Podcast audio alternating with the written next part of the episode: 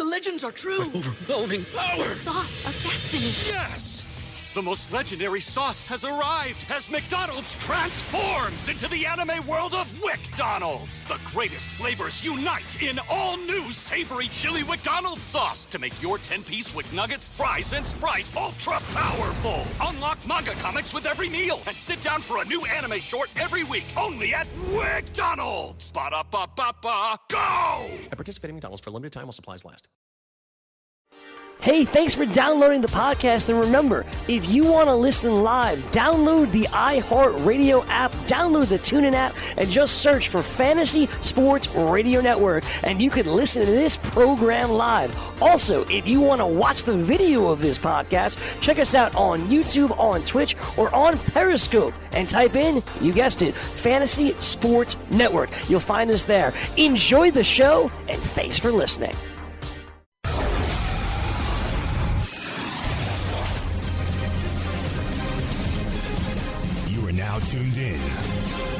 The Roto Experts.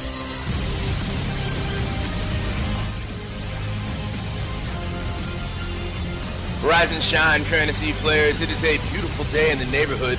Monday, June 18th. Let's cock-a-doodle do it. This is Roto Experts in the Morning. I am your host, Dane Martinez. They call me Speeds the Spitting Statistician. As always, I am humbled, honored, and excited to have with me FSWA Hall of Famer, El Rey de Fantasia, the King, Scott Engel. Hey, Scott, how was your weekend? Happy Father's Day one more time. How was your weekend?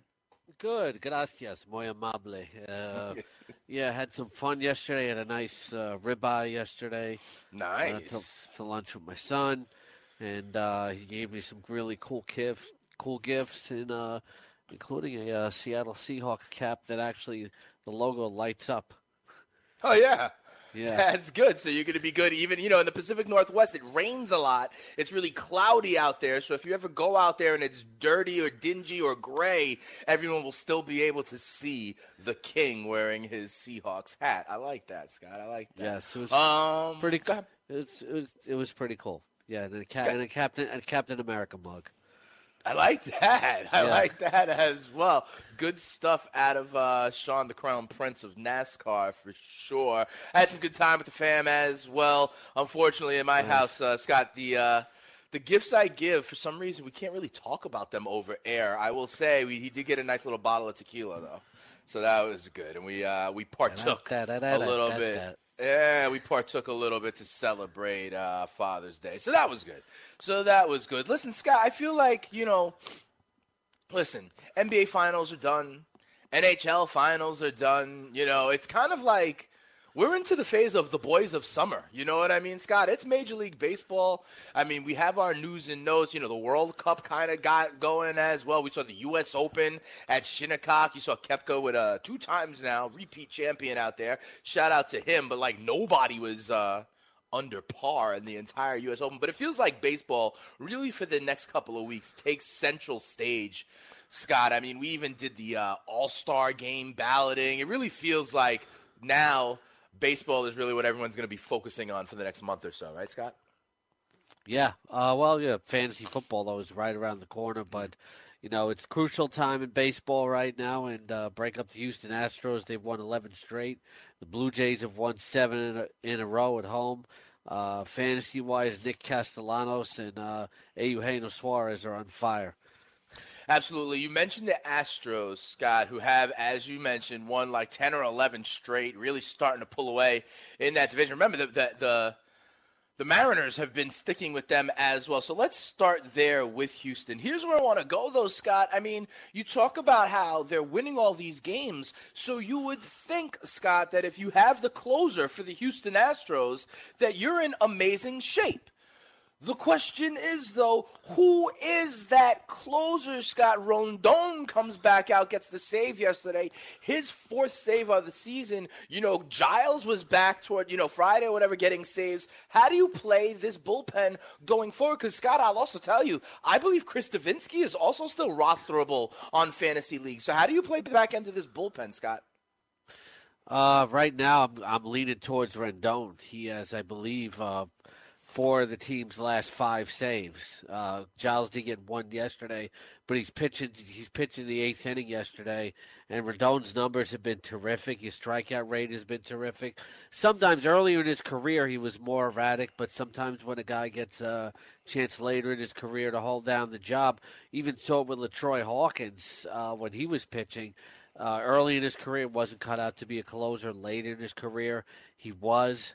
So uh, you, you, know we, we we see that sometimes with guys like Jason Grilli is another example mm. that uh, you know wasn't you know was a mediocre starter and then you know became a became a, a, a closer like towards the late end of his career and then he dropped off more. Right now it's fluid. I don't think you can cut Ken Giles, but I think Rondon is the guy for now.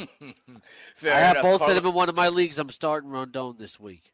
You have both of them, but you're only going ahead and starting Rondon in this league. Good insight from the King, Scott Engel. Listen, also I want to stay in the uh, I want to stay in the AL West, Scott. I mean, got an interesting game. You have um, you know, you have the Angels and the A's. Okay, I want to go there. The Angels uh, seem to be kind of I don't know. I guess the thing is, Scott, are they hanging in it? Or not? I guess that is the big question for me when it comes to the Angels. They lose 6 5 to the Oakland A's in 11 innings yesterday. Uh, although I want to tip my cap, Albert Pujols with his 400th regular season home run. So we tip our cap to him. I guess my question, Scott, is what do you do if you're the Angels in terms of like this trade deadline? Are you buyers or are you sellers? You see the Astros and the Seattle Mariners now jump out and have a big time lead on you. You lost your, you know, you lost your rookie stud or, you know, rookie in air quotes, Shohei Ohtani, right? But on the flip side, any team that has Mike Trout you got to believe you're still in it. If you're the Angels, what are you doing? How are you playing this uh, moving forward, Scott? In terms of what? in terms of if they're buyers or if they're sellers at the trade deadline. I mean, they're hovering I don't think, right I don't now. think they're. I don't think they're sellers yet. You know, they they they have a lot of talent right now. Yeah, uh, but I mean, Seattle uh, and and Houston are way far ahead of them, and you know one of the other wild cards in the American League is coming from whoever finishes second place in the AL East. This is I have an issue with this this kind of okay. thing now. I, I hear this not just you from from from from other fantasy players people are getting very focused on the trade deadline and stuff mm. like that. Independent races, you know, you got to be paying more attention, you know, to your to your own personal standings and where you can move up, etc. You know, everybody's talking about, you know, even some of my writers are talking about like all this exciting trade deadline stuff, etc. But you, you, you got to keep a focus on your own team. I know, I know, as fantasy players, we're baseball fans first, but I, I think I think some people are taking their eye off the ball. Okay, so tell me how to. So I mean, we have. You're right, Scott. We have spent time talking about you know relievers like Herrera and Hand and Britton that may be on the move. We've talked about 50, uh, you know 85 cents on the dollar, what that could represent for other players that we think might get moved and kids that might come up. But so in general, Scott, you're saying listen, there's still a month and a half to the trading deadline. We don't have to pick up our eyes and look at the real baseball standings just yet. We're still grinding day by day your fantasy team standings and, and like the players that can really kind of stay hot or be cold and pop off. Right now, I'm concerned about concerned more about what can I category can I move up in mm-hmm. when the Angels are going to be buyers and sellers at the trade deadline or the Dodgers, you know, I'm hearing sure. about over the weekend from some of my some of my fantasy guys. Look, it's a concern if you play in an AL or an NL only league, and sometimes it changes the outlook of you, you know your players if they make a move. But and it's all fun speculation, you know. But there's there's a job at hand to be had right now, and it's more uh, to me. It's more important to focus, uh, you know, on on the fantasy task at hand. This is a crucial time of year where I think you know you have to evaluate where you are in the standings and decide what categories you can move up in and, yeah. and what what what you can. It's all it's all nice and fun to speculate if the Pittsburgh Pirates are going to be sellers or not, but you know I, I think people get too swept up in this.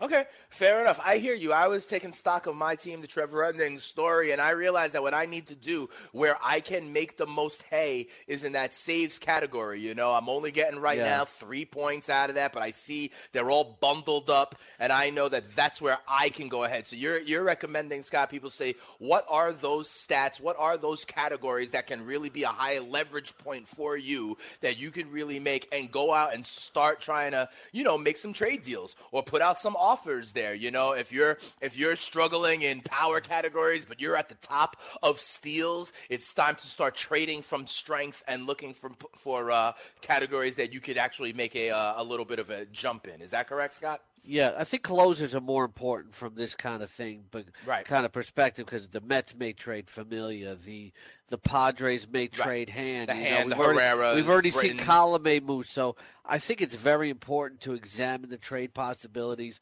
from that perspective. But you know, all this talk about Degrom going to the Yankees, Sure. stuff like that. You know, this is that's water cooler talk. That doesn't help you in the standings. All right, fair enough. Well, listen, Scott, if you need help in the standings, specifically in the stolen base category, how about Michael Taylor of Washington yesterday, Scott? I understand the Blue Jays win that game 8 6. I understand we're not worried about the Nationals being six games over wherever they are in the standings. Michael Taylor steals four bases. He now has 21 on the season. Think about the huge impact a guy like that can have, Scott. He's hitting only 236. Here's my question, though, for you, Scott. We've talked a lot about the power hitters, you know, the Joey Gallos of the world, the other guys that are banging home runs but hitting 210, 220. It used to be that was kind of the narrative, Scott, around stolen base guys, you know? Like, oh, Billy Hamilton will get you these steals, but he'd only hit 210, you know, same with a guy like Michael Taylor. With all these power guys now also hitting like 210, 220, 230, does that give you more of an opportunity to look at some of these straight steals guys? I mean, I remember guys like Jarrod Dyson who wouldn't be hitting well, Michael Taylor, Billy Hamilton, but they're not really they're, for average, they're not any worse than some of these three true outcome power guys. You got to go out and get Michael Taylor and some of these speed stolen base guys, right, Scott?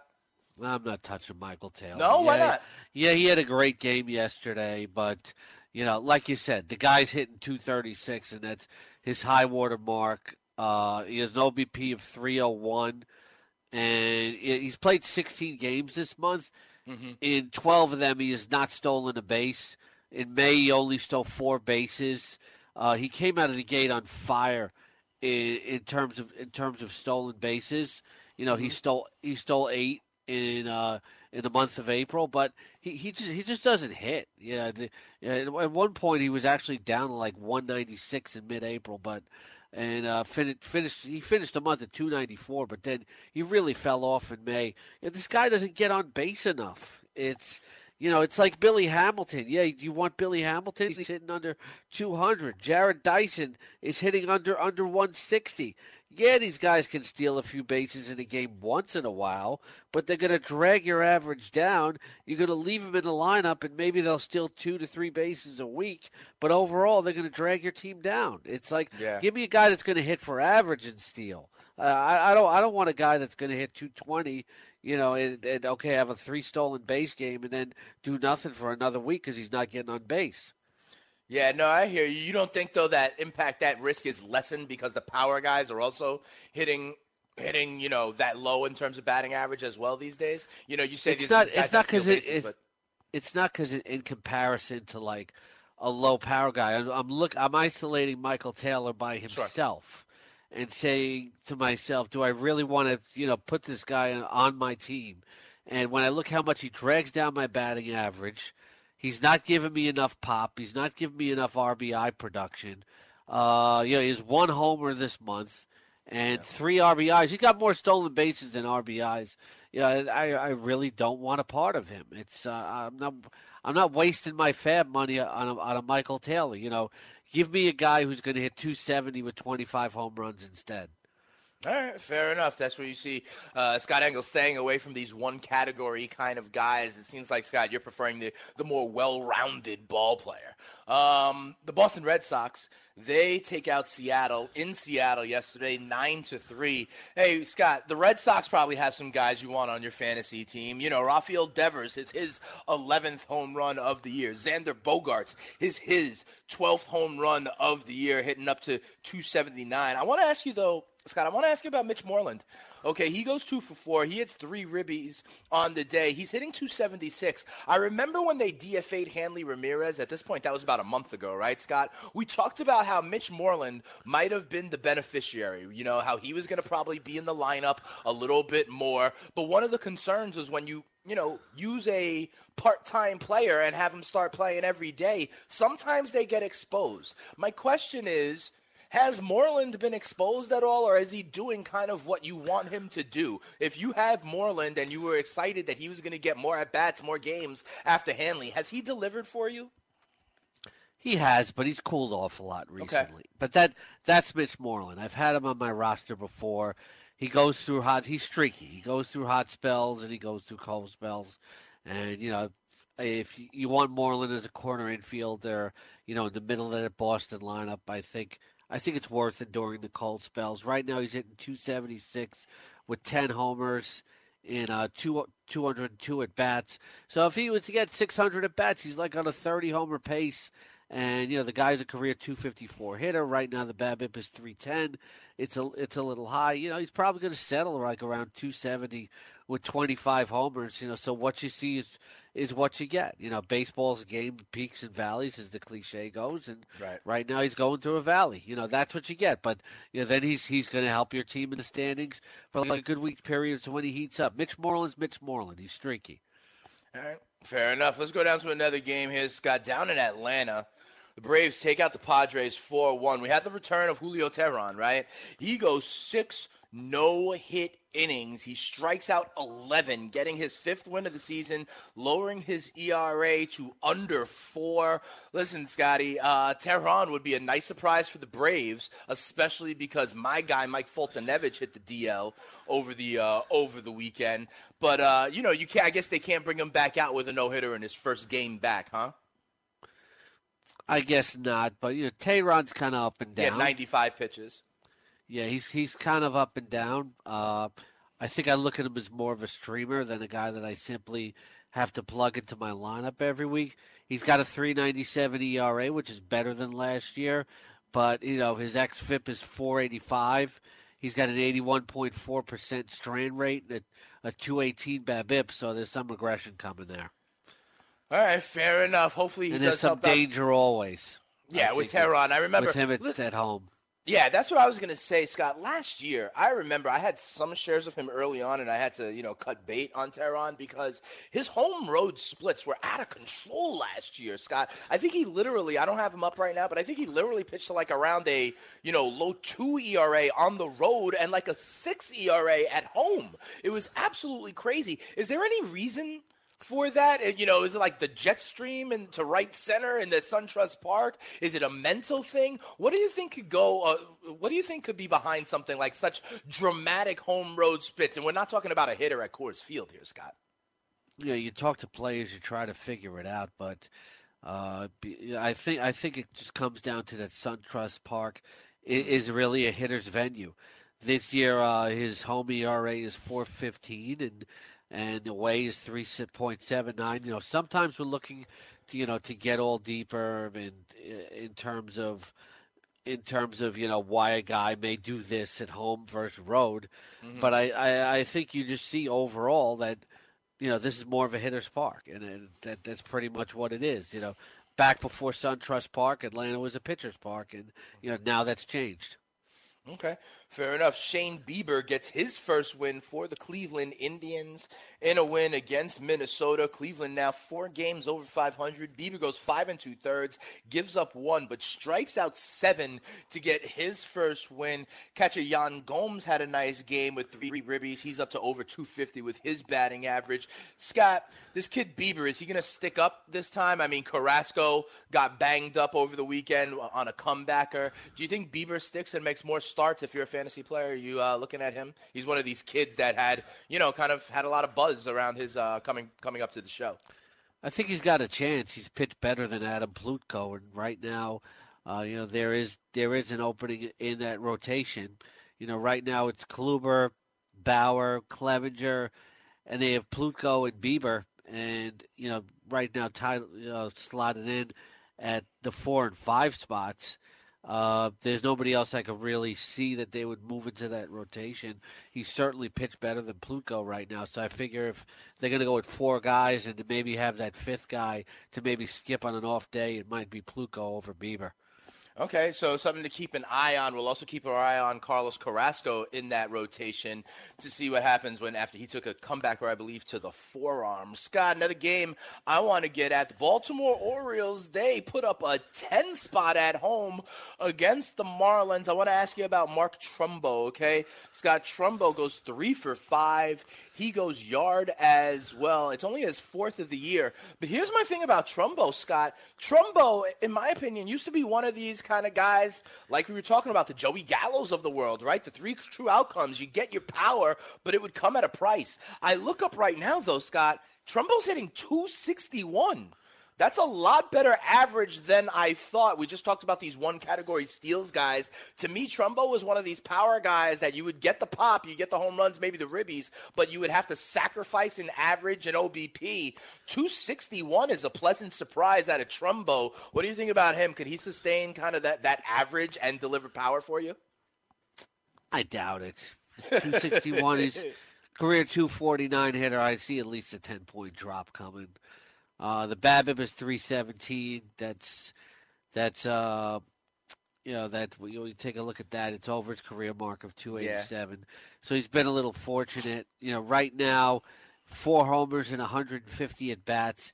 His isolated power is 159 right now, which is which is well below his career mark of 211 you know, I'm, I'm, starting to get to the point with Trumbo in the last full season. He only hit 23 home runs, so maybe you're looking at a 240 20 home run hitter.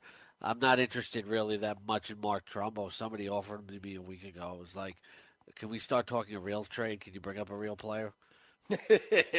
so, so did did they bring up a real player? Did they no. up? Did they upgrade no. the offer from? Trumbo? They tried. They they tried to send me Trumbo for one of my one of my decent pitchers. I said not interested in Trumbo whatsoever.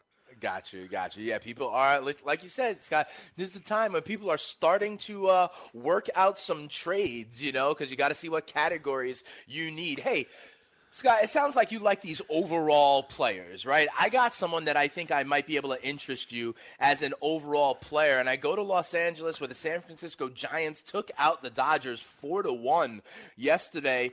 Hey, Scott, I'm talking about Brandon Belt. I mean, Brandon Belt hits his 12th home run of the season. This is a guy, he's an overall player, Scott, hitting 302. His OPS right now over 900 at the corner infield. Brandon Belt occupies like usually the second spot in that order, may get more opportunities to maybe hit in the middle of that lineup because remember, Evan Longoria went down recently for San Francisco. You know, Nick Hundley also has a great game, but you know that's going to be Buster Posey behind the dish most times for the Giants. But Brandon Belt having a good year, hitting over 300 with his 12th homer of the year. He'll be a guy, just like you said, Scott, that's going to wind up with 20 home runs and around 75 ribbies. You like that, don't you? I do, but you know, if you go to rotoexperts.com this morning, we got a new article from Inside Injuries where mm. uh, they talk about Brandon Belt being a risk and try, try to move him if you can because he just returned from an appendectomy. You know that really messes with the core muscles. I think uh, I, th- I, think Kole Calhoun actually did with that, and over the longer over the longer stretch, you know that that may sap his production. I think it's something to be concerned about, at least courting to inside injuries. Okay, so that is definitely something to keep an eye on. Going over to inside injuries, as they always say, you can't tell when an injury is going to happen, but Dr. A and the crew over there do the best job of helping you out. Hey, Scott, one more game I want to talk about. Okay, we go down to Milwaukee. All right, or up to Milwaukee, I guess, depending on where you are. The Philadelphia Phillies take out the Brewers ten to nine, and and Scott, this is kind of like a matchup of two. Uh, potential playoff teams here that you wouldn't think about. Eric Thames coming back with a big game, four ribbies. Maikel Franco coming back. Maybe he's viable again on some rosters with four ribbies. But I don't know if you saw. Uh, I don't know if you actually saw the game, Scott, but what was also interesting, I don't know if you saw the kid Adrian Houser that got kind of called up did you see that on the mound he actually pulled a Willie Beamen and vomited twice on the mound and then still finished the inning? This kid Adrian Houser that was called up from the minors to uh, fill in. I thought that was fun. But some players from these teams really getting going again. Thames and uh, and Franco. Yeah, it was interesting with, with Marcus Thames that uh, you know he actually shaved his beard and he hit two home runs yesterday after hitting 100 for the rest of the week. So, and uh, and this week uh, he, he's actually platooning, and this week they they they face a whole bunch of righties, so he should get a lot of playing time. As for Franco, yeah, he had one good game yesterday, but mm. he's been losing a lot of playing time. He's unreliable, and I actually caught him in one league. You did, yeah. We were talking yeah. about that, Franco. You know, it, it looked it looks got like you know Gabe Kapler has lost faith in him on some level, right? And so you you did as well as a fantasy manager. It's time to cut bait. We think on Maikel Franco, even despite the game he had yesterday. Depends on how big your league is. Yeah. Uh, you know, in Tout Wars, I I need I, I just I just saw some better corner infielders slash outfielders after, that I liked better. So uh, you know, I, I picked up Lonnie Chisenhall and Tony Kemp, and Franco was one of the guys that I got rid of. All right, fair enough. Hey, Scotty, we are off and running. When we come back, we still got a lot to do, Scott, on a Monday, okay? We got to go over some bumps and bruises. I know you like to give the infirmary report, Scott. We'll see. Who, we got a couple people coming back this week, a couple people that got dinged up over the weekend. We will check in on that. We will get people ready for daily fantasy on Monday. We will also, like you said, look at rotoexperts.com. There's a great article there about things like two start pitchers, some waiver ads. We'll get into that. A lot of stuff to get to. Uh, you know, big time Monday here. We also, Scott, we've got a new contest that we're going to be doing with DKMS. Got to let the listeners know about that. We're off and running. It's a big time, you know, Monday, big week here in fantasy sports. Roto Experts in the morning on the Fantasy Sports Radio Network. Dane and Scott, come on right back. Did you know that you can listen to this show live on the award winning Fantasy Sports Radio Network? Listen on the iHeartRadio app, the TuneIn Radio app, or download the Fantasy Sports Radio Network app. The Fantasy Sports Radio Network is the only totally free 24 7, 365 fantasy sports network of its kind without a subscription. Check out YouTube Live on the Fantasy Sports Network YouTube page and participate in the programming there, where you can ask questions, discuss the topics with other fantasy enthusiasts, or tell everyone that you disagree. Call into your favorite show and ask your question. The number is 844 84 FNTSY. That's 844 843 6879. The Fantasy Sports Radio Network, your free fantasy source 24 hours a day.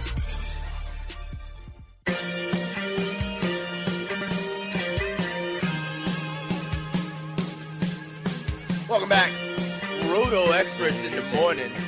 Yeah, Scotty. That's what I'm talking about. What's this, Scotty? Educate me. Okay? More, more kiss. More Shout kiss. it out loud.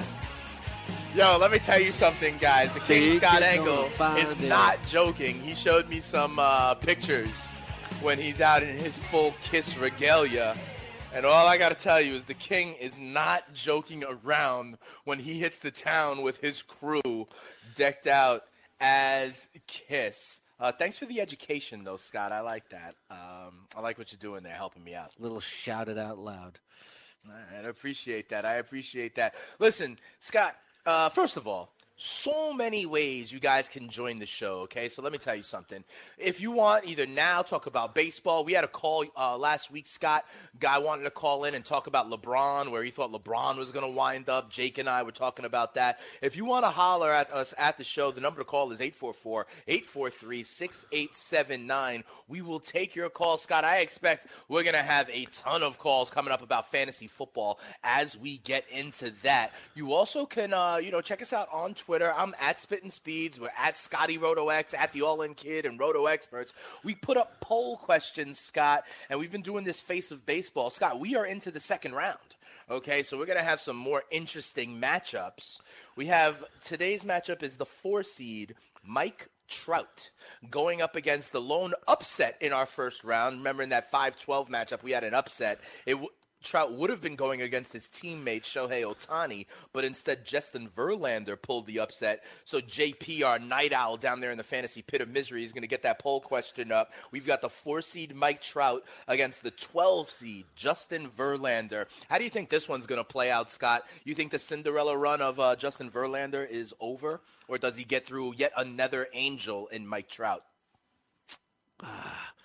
Mike Trout is closest thing, one of the closest things to face of baseball as we have. As good as Verlander has, good, good as Verlander is, Trout is widely regarded as the best pure player in the game.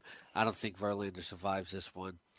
I don't either. I think the Cinderella run comes to an end. I think Mike Trout will move on to the semifinals. You know, Scott, I think we're going to pretty much have some chalk in this uh, tournament, right? And when we get to the kind of semifinals, it's going to be very interesting when we see the big boys of, like, say, Trout and Altuve and Bryce Harper, you know, maybe uh, an Aaron Judge or Mike Stanton. I think it's going to be very interesting to see how they ultimately, uh, you know, who ultimately wins our poll to be the face of baseball in Major League Baseball. But you can get that poll up there. Our guy JP, the Night Owls, putting it up right now. You could vote on that. You could also play Roto Clio along with us uh, as we move along. But Scott, there's going to even be another opportunity for fans to play along with us. Check this out. If you want to get a ticket or a chance to win tickets to the 2018 World Series game, tune into the Fantasy Sports Radio Network between July 8th and July 17th. And be, you can play the DKMS Trivia Challenge for a shot to call in with a chance to attend the Fall Classic in person. All you got to do is use the same old number, 844-843-6879. The contest is sponsored by DKMS, who are looking for your help in the fight against blood cancer. For many patients, a bone marrow transplant is the best chance for survival, but only 30% of patients can find a matching donor. That's where you come in, okay? Go on over to dailyroto.com slash DKMS. Learn a lot more about how you could step up and help people struggling with this disease. But don't forget, keep it locked to the Fantasy Sports Radio Network July 8th through July 17th. Call in and win. It is the DKMS Trivia Challenge. Hey, Scott, I think that's kind of fun. We're going to be doing a little bit of trivia challenge with the listeners, get some people calling in, see if they could uh, hang and maybe get uh, a chance to win two tickets to the World Series. What do you think about that, Scott? Nice little, nice little promo, nice little contest we're doing with DKMS, huh? Oh yeah, it's always good it's for a great cause. It's second season of doing something like this, uh, uh, coming up for NFL as well. So uh, very much looking forward to it.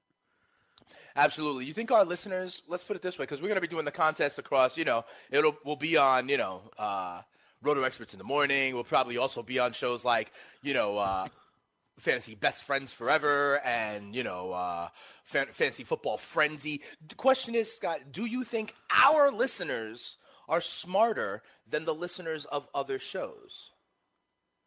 So I think of other shows on this network or overall? Yeah, on this network. Like, would you put our Roto Experts listeners up against the Fantasy BFF listeners? Do you think that our, like, I'm trying to create a little friendly rivalry here, Scott. You think our listeners will outshine the BFF listeners? Uh, yeah, the BF, BFF is kind of like a saccharine, you know, kind of like a sugary kind of show. I gotcha. Uh, you know, our our show is I think is a little more serious. You know, we don't the hardcore. We, we got the hardcore we don't fan. Sing, the we don't listener. sing bad '90s songs. You know, coming Ooh, in. let them know, Scott. You know, uh, but I, I would have to say, you know, I'll I'll, I'll take our listeners over the, the BFF listeners. Yeah, that's right. I know my fantasy best friend forever, Frank Stampfl, might be able to hear the sound of my voice right now. And so it is on like Donkey Kong. The Roto Experts in the Morning listeners will put it on the Fantasy BFFs. We'll see what they have to say in retort. But remember, that contest is going on uh, starting in a couple of weeks, starting July uh, 9th, I believe. July 8th, excuse me, July 8th through July 17th. Roto Experts in the Morning. uh, for your chance to win two tickets. Let's go on over to the Daily Roto. Okay, uh, you know, they make millionaires over there, Scott. We got an interesting slate today. Trevor Bauer, Gerrit Cole, those are the kind of high price guys. We know what they both can do in terms of their strikeouts. You know uh, about that spin rate that both of them been talking about. I'm interested in kind of the, the, the middle tier, though. You know, you got a guy like Nick Pivetta, who you have liked before. You got a guy like Miles Mikolas, who we have talked about, Scott, that we definitely like moving forward, right? And then there's also the curious case of Jacob DeGrom. Listen, DeGrom is a stud. We know that. The only problem is he's pitching tonight in Coors, or today tonight in Coors Field. Does that give you uh, too much cause for pause for DeGrom, or is he just so good that he is ballpark and matchup proof at this point, Scott? I think he's almost he's almost like ballpark proof. Right. It's you know it's like in past years when we saw Coach Kershaw going to Coors Field and he would have a good game. It's you know I I, I think good pitchers excel anywhere really, mm-hmm. and you know some people might be off of him tonight actually because of the venue. And the Mets offense really really woke up over the over the weekend. A little no, bit. They yep. woke up.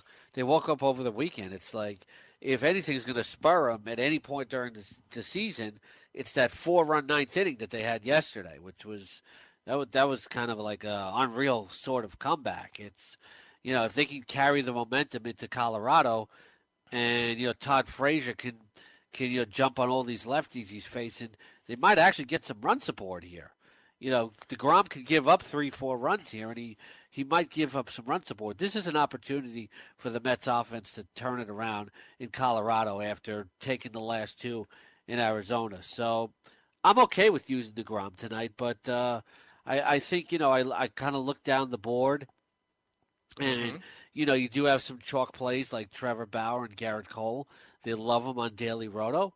Yep. But I uh, take a look at, you know, I, I like. I like Caleb Smith at San Francisco tonight. You know, he's mm. pitched really well. And of course, you know, my guy Jaime Barria, you know, getting two turns this week and uh, you know, facing Cincinnati tonight. There you go. Okay, so fair enough. But honestly, Scott, though, is that just an opportunity for you to say uh, Barria again, or do you actually like him, or were you I just actually like to... him? I I own him in two leagues all right, I don't know, because sometimes, Scott, I'm just trying to make sure that you're not just trying to get in, uh, you know, you're just not trying to get in your, your glorious accents, you know. That's all. That's all, Scott. Oíste, no necesita problema aquí, okay?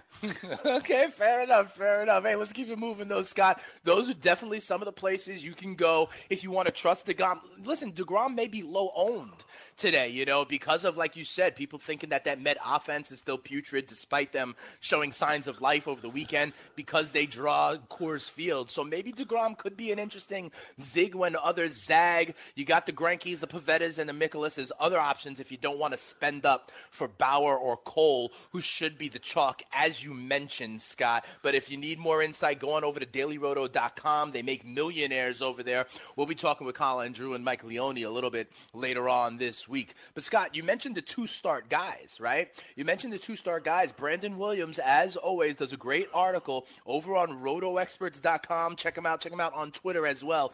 BC Williams 71. Get a little bit of plug there. Let's look at some of these two star pitchers. You know, you mentioned Caleb Smith. We mentioned Nick Pivetta. What about some of these other guys? Like, I'm intrigued by Domingo Germán. You know, you could probably stream him. He's getting two starts. Of course, you home. are. Right, at home against the Mariners. Listen, I haven't mentioned the Yankees much yet today, Scott. I will say this. I think I've, you know, I haven't used my uh, ratio just yet. We're in the middle of the month. I'm trying to save up my Yankee mentions for later on so I can really flood you with them towards the end of the month. But Germán does have the Mariners on Tuesday, then at Tampa on Sunday. Those are two interesting starts. Uh, I would like him, I think, ahead of a guy like Dylan Covey, who's got the Indians and then Oakland. Like you like his start against Oakland, but not you know when you're at home instead of on the road. Covey's, Covey's pitched really well though. He's okay. He, he's pitched really well. He's he's he's outperformed you know Germán. Yeah, 12 to 1 strikeout to walk ratio in the last couple of outings. We like that. So you like Covey. What about oh, Covey? What about a guy like I'm just Chapwood, saying it's not a slam dunk that, that, that I would take Germán over Covey. I mean, I know I know you would take Germán over, you know, Chris Anybody. getting two starts, you know. That's right. I'm taking I'm yeah. taking him over Corey yeah. Kluber, you know. But let me ask you this. Let me ask you about a different one. Um, that I, I think- like Jerm- I like Germán though. I think the first Okay. start is definitely tougher than the second, you know, but his last two performances have been very encouraging. Okay, let me ask you about two other guys that I think are interesting. The first is Tyler Anderson in Colorado. Scott, he's got two home starts in Colorado, so I would usually just X him off the list right away. But they're against the Mets and the Marlins, Scott. Two offenses that certainly do not scare me. The little uh, rising from the slumber you mentioned about the Metropolitans, notwithstanding. I know he's at Coors, but the Mets and the Marlins are two decent matchups. What do you think about Tyler Anderson?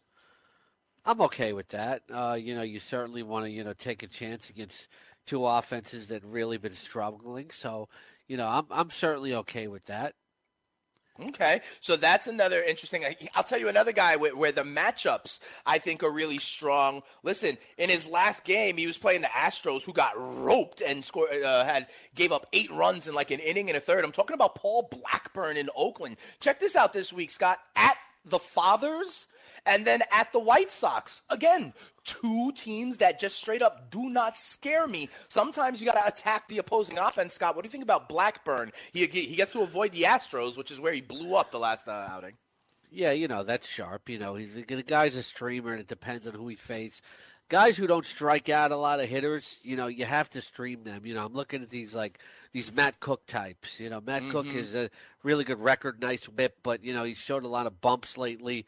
And I'm only putting him out there like I'm sitting him this week against the Angels.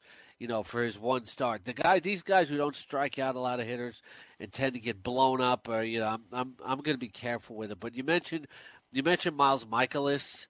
Uh, he's at Philly, he's at Milwaukee. The way he's pitched, you know, I really don't care what the matchups are. What's interesting is Blake Snell has a killer two-turn week. He's at Houston and home against the Yankees. Oof, and rough. and the first start is against Verlander. I would blame you if you sit Snell this week. Yeah, those are two tough offenses to draw. And you look at the other side of things, you get Justin Verlander. That could be an issue. Hey, Scott. And look at men- Marco Gonzalez, as good as he's pitched. He's got the Yankees and the Red Sox both on the road. Yeah, that's rough. I'm telling you, you got to look at these matchups, okay? When you draw an offense and you're facing, you know, the Yankees, the Red Sox, the Astros, the Indians, some of these uh, some of these offenses, you have to stay away. It's not only the it's not only the ballpark you're pitching in, it's the team you're pitching against, and it's also sometimes you mention Scott the starter on the other side. I'm glad that you mentioned Justin Verlander though, Scott, because I have two things I want to touch on real quick about Justin Verlander. The first is Before as you, know- do, though, make Oh, sure go you ahead. go to rotoexperts.com this morning for all the two turn pitchers, the Fantasy Baseball Weekly Planner uh, with Brandon C. Williams. Absolutely. Brandon Williams does a great job there, Scott. Excuse me. And uh, I was going to go back to him. In fact, Scott, can you talk? You talk about uh, RotoExperts.com. You know the mark of fantasy excellence. You know we're in a point of the calendar where people can go there for their Major League Baseball stuff like streaming and two-star pitchers. But we're going to also start putting up, you know, a ton of football articles as well, Scott. Right? I know you are writing and editing. I know my guy, the all-in kid Jake Ciely, is writing and editing. I know I even submitted an article for this exclusive Edge package. Tell people when this is going to start to be available and what can they start to expect from the uh, Roto Edge exclusive fantasy football package. Yeah, we'll be launching this week, probably with This about week? 30, 30 articles. Aw, snap. Uh, improved cheat sheet generator and a full suite of projections to kick off with a lot more to come. So tell me a little bit about this cheat sheet generator, Scott. I, I like to cheat sometimes. How do I what, what what is it generating for me? What do you mean generator? Ba- like what is bas- it? Basically, you input your scoring system and your Ah. league parameters, and and you know based on our projections, it gives you a cheat sheet that you can take to your draft. Okay, so it's customizable based on the scoring systems. Listen, number one rule of all fantasy leagues know your settings. And so the cheat sheet generator allows you to plug in your settings and get customizable ranks or, or, or projections and scoring based on that. That's definitely good to know. Starting this week, get that exclusive edge package and get ready for fantasy football. You can try to win your leagues and win that cash. Hey, Scotty, let's go over to Verlander, okay? Right now, they got that face of MLB uh, brackets going on. We're in the second round. Mike Trout dominating Justin Verlander early. It's 82 to 18. Get on out there and vote, though. But you think Trout is going to move on to the semis, no problem, right, Scott? Yeah, but it's just not even going to be a contest. All right, this maybe remember Verlander's the lowest seed of this uh, group right here, so uh, you know he should the run may end. The other thing I really wanted quickly to talk about, Scott, I don't know if you saw this. You know, there's always battles on social media. There's always beef now on social media. There was a post, and you were talking to, uh, remember last week, Scott, you were talking to Gleyber Torres. You talked to, to him about his power surge, you know. Well, there was a kind of, in essence, a troll out there on Twitter pretty much insinuating that Gleyber Torres was on performance enhancing drugs, noting how weird it was that Gleyber Torres only had 24 home runs in over 1,400 at bats in the minors. And then all of a sudden, in only about 150 at bats with the New York Yankees in the big show, has 13 home runs, kind of insinuating like that that's really weird, you know, and that, uh, you know, the power, the power display is, you know, maybe there's something else going on with Gleyber in terms of the PED usage. And Justin Verlander likes this post and responds by saying, Yeah, that's weird. I thought it was real interesting that it would be Justin Verlander to come out and have any kind of public commentary on this, especially because you remember, Scott, early in the year, there was this kind of back and forth on social media with Trevor Bauer and the idea of the spin rate and how maybe there was an inflated velocity increase for a guy like Justin Verlander, who has been putting up ridiculous numbers ever since he moved from Detroit to Houston. People were wondering if there's anything weird behind that. And now Verlander's coming out saying that there may be something weird about AL Rookie of the Year favorite Gleyber Torres. What do you think about this, Scott? Much ado about nothing, or should Verlander keep his uh, mouth, or in this case, his keyboard shut, and just you know stay focused on his you know sub two ERA? Uh, much ado about nothing. I okay. don't see any reasons why you'd be pointing to Torres, look, Verlander's played the game. I haven't. You know, maybe he some knows something I don't. But uh, you know, from what I've seen watching baseball with Torres, you know, guys certainly uh, sometimes blossom when they hit the majors and don't always hit for the same power. The Francisco Lindor never was never that much of a home run hitter in the minor leagues mm. uh, as much as he is now, if I, I recall correctly.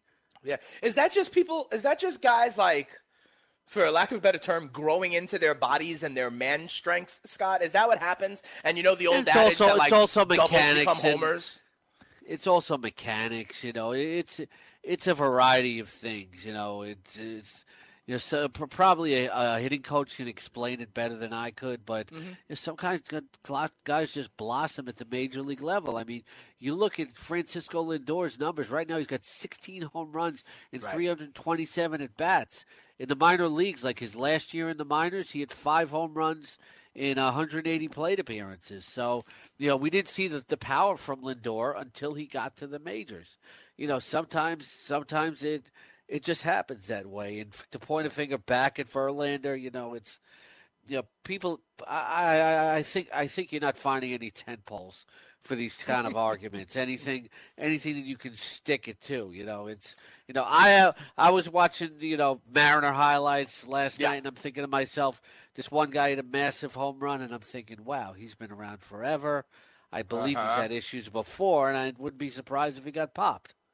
Interesting, interesting. Yeah, I mean, I, I, guess it's this. I guess it's. This, but I don't have any proof know? of that, so I got to be careful about what Absolutely. I say. You know. And I think that's that's that's what I was going to say to kind of tie this all up, Scott. You know, I think it's unfortunately, it's the kind of society, it's the culture we live in, you know, when we see these incredible feats of athleticism.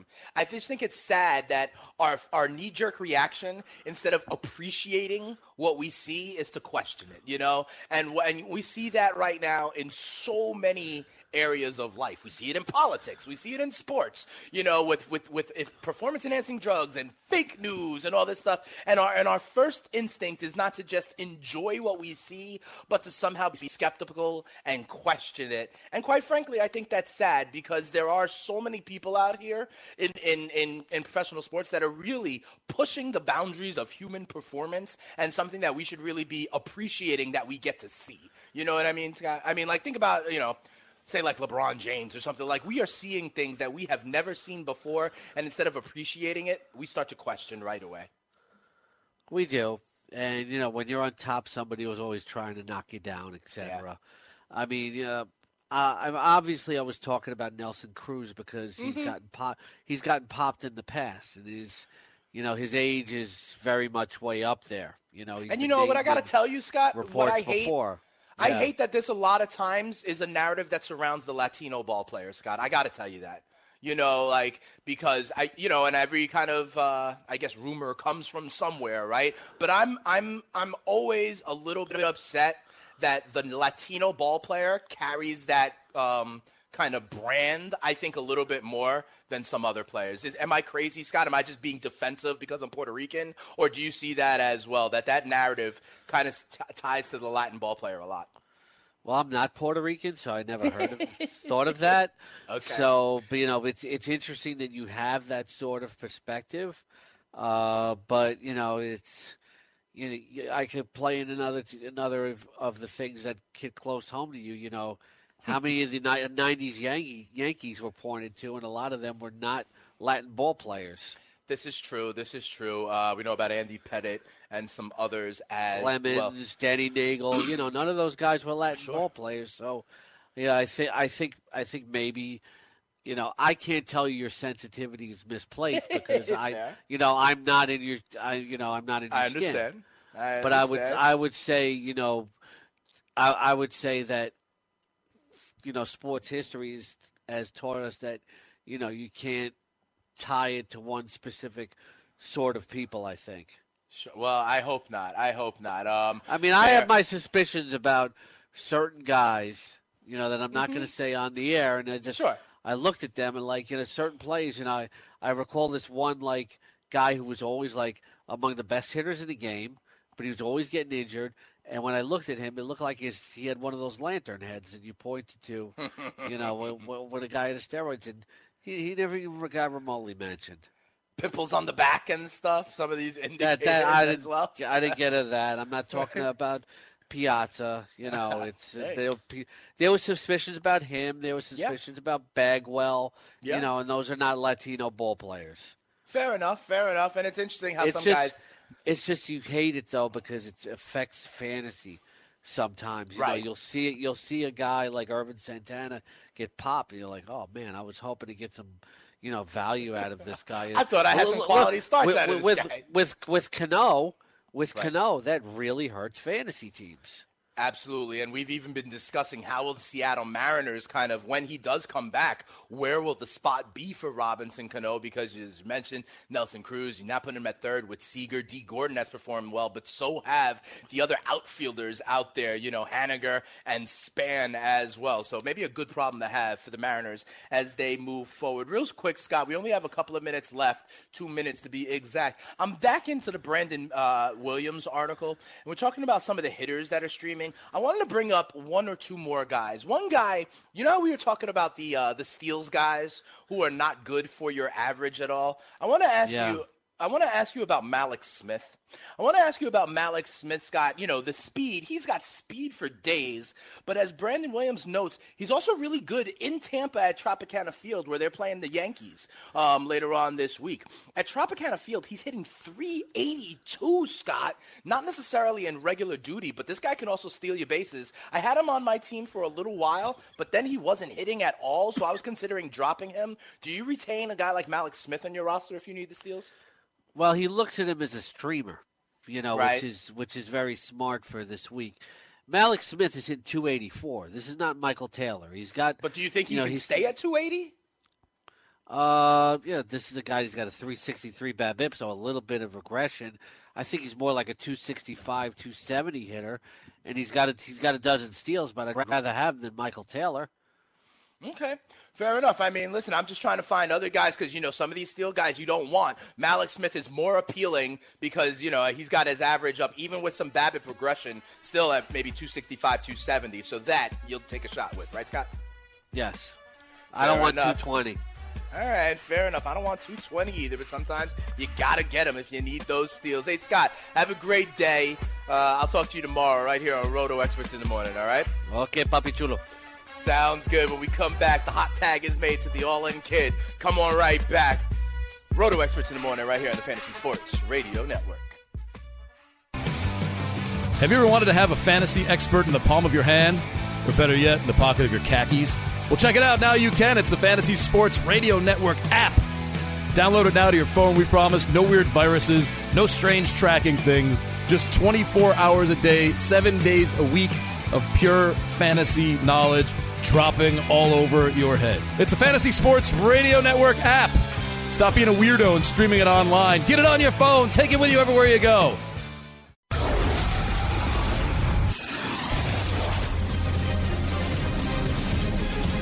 You are now tuned in to the Roto Experts.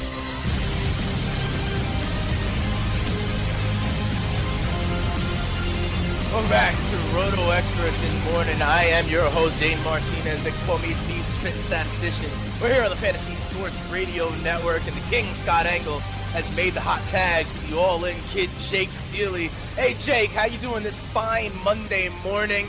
Happy Father's Day to you and yours out there. Hope you had a great weekend. How you feeling, Jake? Yeah, I'm good. How about you? I'm doing all right. I'm feeling good. You know, I, I was telling Scott at the top of the uh, last hour, I really feel like now, you know, the NBA finals are done. The NH, the Stanley Cup is done. You know, it's really, we're in really kind of like the boys of summer kind of period of the year. You know, baseball is taking center stage. Obviously, golf majors and the World Cup notwithstanding. I don't know how much you're watching that, Jake. I'm starting to get into the World Cup myself, but I digress. But this is really until we get to, you know, the the true run up to football, even though it's kind of in full swing a little bit. This is like Boys of Summer taking center stage kind of time. Midsummer Classic, the All Star Game coming up. Are you uh, excited for baseball to take center stage? Mm, no more than normal. I don't, I don't care if it's no. I just I don't care if it's center stage or whoever's watching. I'm gonna watch. It doesn't matter what anybody else is doing for me. You don't because I would think more more more attention, more buzz means more questions for the all in kid on Twitter, more hype, more promotion. You know, I thought I thought you're a man who likes to be out there in public, you know, check the link, all that good stuff. I thought maybe you would like that. Maybe more people are starting to uh, you know, pull your cape and ask pick your brain. Nope. No, all right, fair enough. Here's one thing though that makes me think, Jake, that we are getting ready for fantasy football. I go on rotoexperts.com, right? I go on rotoexperts.com this morning, Jake, because I'm like, oh snap, we're gonna start previewing more teams. I gotta see what Jake's thinking in his rankings. You know what I saw, Jake? The rankings, your rankings now are a premium service on uh, rotoexperts.com. I used to be able to just pull them up, you know, so that means to me that the exclusive edge package is getting ready to roll. Can you tell the people a little bit what can they expect in this exclusive edge package that's coming out? I'm very excited about it. I know some of our listeners are as well. You're going to be front and center with a lot of the articles. I know you're editing away as well. What can listeners start to expect coming up from the uh, exclusive edge package that I believe gets uh, gets released this week?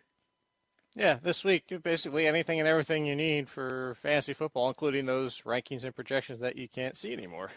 I know, it's really unfortunate. I can't see them anymore, so I won't be able to nail you to the wall on some of these. But hey, Jake, we had some, uh, you know, news and notes. I want to kind of do some quick hitters, uh, some news and notes that I saw over the weekend. Get your take. Some may move the needle, some may not. I know you tell me all the time it's June, so talk to me in a month or two. But you know your ranks are premium now, so I, I wanna I wanna start to get your insight. First place I want to go is in Buffalo, Jake.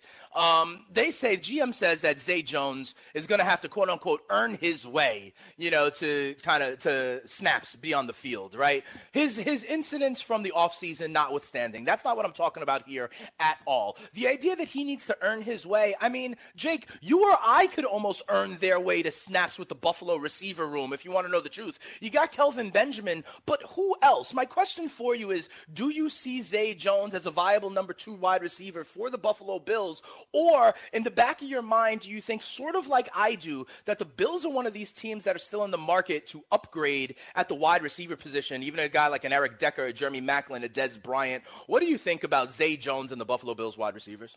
Well, Dez Bryant's not going there. I can tell you. Right, he wants an opportunity to like win, right, and be in a higher profile spot. But I guess do the Bills need to upgrade? Uh, I don't- know that they need to because they're not going to be contenders. I mean, why is Jeremy Maclin not this? Jeremy Maclin doesn't even upgrade that uh, the wide receiver corps. And why is he going to want to go there anyway? And this another one. It's like you're going to a team that's not going to contend. Why does anybody really want to go there? Especially a team wide receivers that are like the end of their career and looking for hopefully to maybe just make the playoffs. But the fact this is Zay Jones is. I've never been that big of a J- Zay Jones fan. He came out of a five wide offense and a low level school, and people mm-hmm. thought that all you know, well, things are going to be different in the NFL, and because he saw a thousand targets a game, and he's like, look, he's fine at what he does, but he's not an NFL number two. I don't care about anybody in this offense outside of LeSean McCoy and Kelvin Benjamin. That's it. All right, fair. What about Clay? What about Clay a tight end? Is no, he a viable no, kind of he's gonna, two tight end guy? No, yeah, maybe a streamer, but he's going to miss his four games like he always does. That's true, but remember, remember, Jake, he changed his diet. Remember, he's in the best shape of his life. So that didn't move the needle for you because it happened in June. He's in the best shape of his life, Jake. Yeah, that's going to keep him healthy for all 16 games. We'll see. fair enough, fair enough. We go to Indianapolis, Jake, where I also think there could be some additions between now and uh, training camp getting going. But at this point, boy, are they hyping rookie running back Nyheim Hines, Jake. They say there's quote unquote big designs for him in the offense. Earlier, the day you were out, there, were there was news about him as well that he was running as the kick returner. You know, um, Marlon Mack there is banged up, coming back from injury, and it looks like Hines is kind of taking full advantage of them. Do you is nine is, is Hines a sleeper for you? Do you think he could be that kind of shifty role? Do you like him in PPR formats, or is this also much ado about nothing? You like Hines potentially to break out as a rookie in Indy? No, nothing's changed since the last time I talked about the Colts. It's still a complete committee back there. They've also give time to Robert Turbin in this offseason. So, uh, mm-hmm. again, nothing's changed. I'm still not investing in any of these running backs, whoever's the latest, maybe if it's a deeper league, but it's going to be a committee and it's going to be frustrating.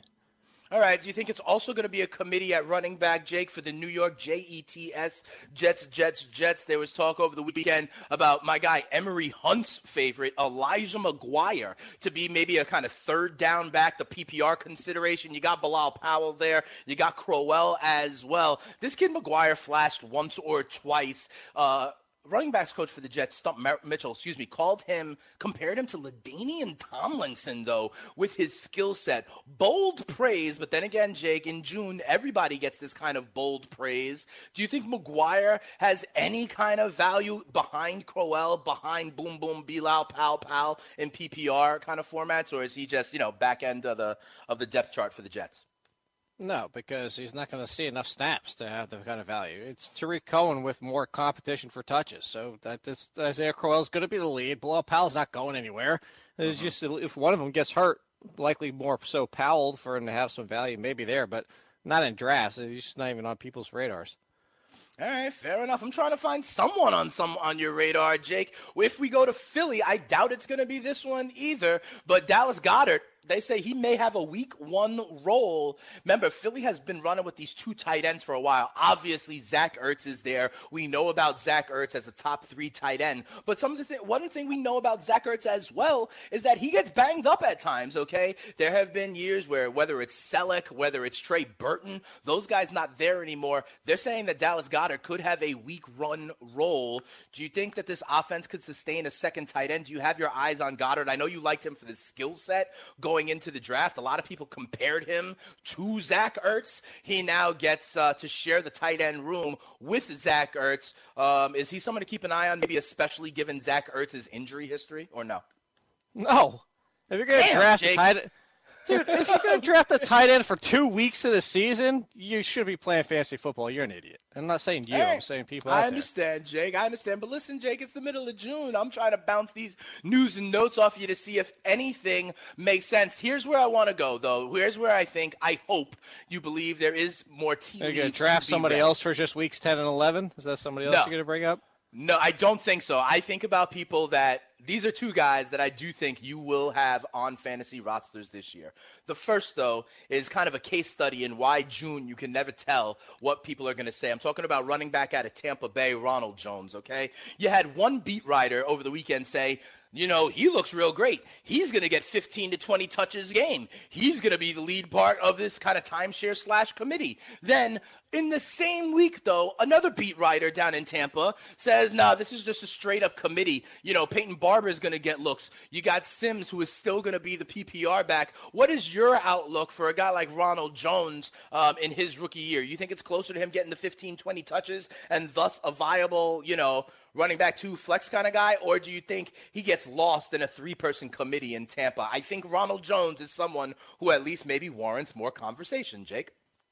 Well, it's the same conversation we had last week. It's the cycle of the offseason running backs. It's going to be Ronald Jones' backfield. It's just June mm-hmm. right now, and this is what they always do. They give the veterans the touches first, and then the talent wins out like it does every single year at running back. So Ronald Jones is going to lead this backfield. Ronald Jones is going to be an RB two, mm-hmm. and that's why you draft early. This is this is the entire last year when people were taking Kareem Hunt back in the eighth round, and Dalvin Cook was going in the fourth or fifth round in June at this time last year.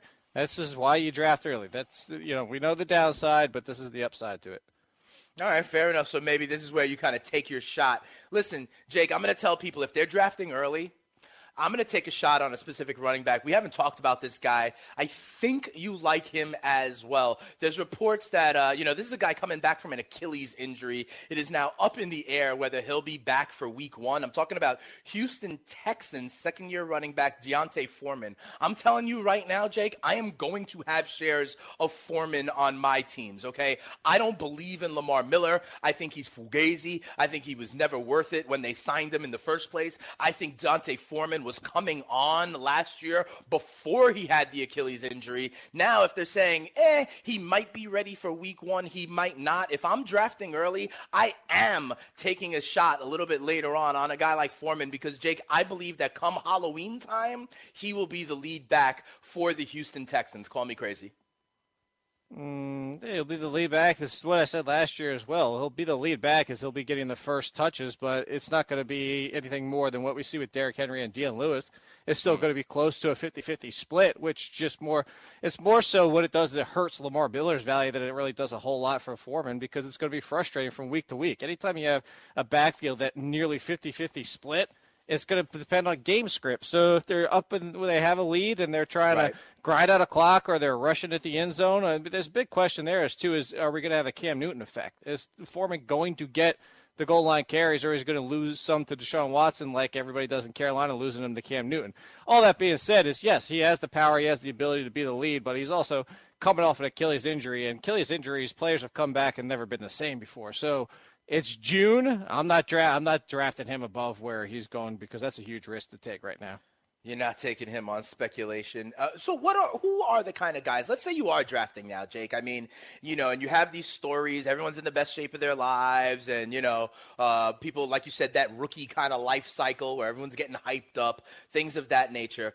What are the kind of things you would do differently if you are drafting so early? Are you more likely to stay away from the injury risk? Are you more likely to take a shot on a rookie? Like, if you are drafting earlier, are there any kind of rules of thumb or general principles that the listeners here of Roto Experts in the Morning should take advantage of? Like, we talk about, for example, in best ball formats, how you should kind of change your approach slightly to some of these guys like the DeSean Jacksons of the world. Is there anything, if you're drafting, drafting in June and July as opposed to late August when these camp battles are a little bit more settled? What are kind of the general approaches or principles that you would share with some of our listeners? How do you do that differently if it's two than if it's two months from now?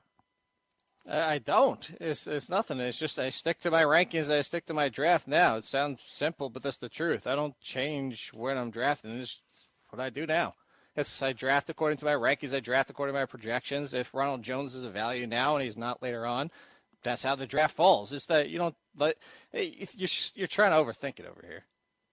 Jake, I'm not trying to overthink it. It's the middle of June, and I'm trying to talk to my man, the all in kid, about football buzz. I'm trying to generate excitement, brother man. We've got the exclusive Edge package coming out this week. You know, I'm trying to drum up interest for the package here, helping you out, and I'm throwing you stories, you know, and you're like, meh It's like you're the emoji movie and you got to be that meh guy all the time. Break out of your shell, Jake. It's okay to be a little bit excited. Let, let me throw it back to you then, Jake. Was there any news over the weekend that did excite you in the NFL? I'll turn it over to you. What, what, what would you like to talk about, Jake? Is there any, are there any stories that you were really intrigued by that you think do move the needle? Because when I'm throwing them out to you, you're like, nah, nah, nah.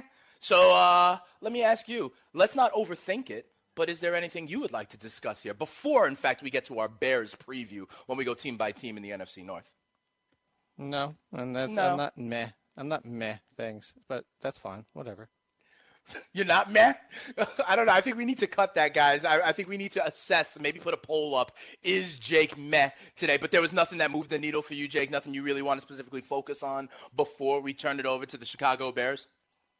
No, everything you bring up is fine. Just if, if I dismiss it, is that I'm dismissing it because it's the fact that I don't want people to get involved in it.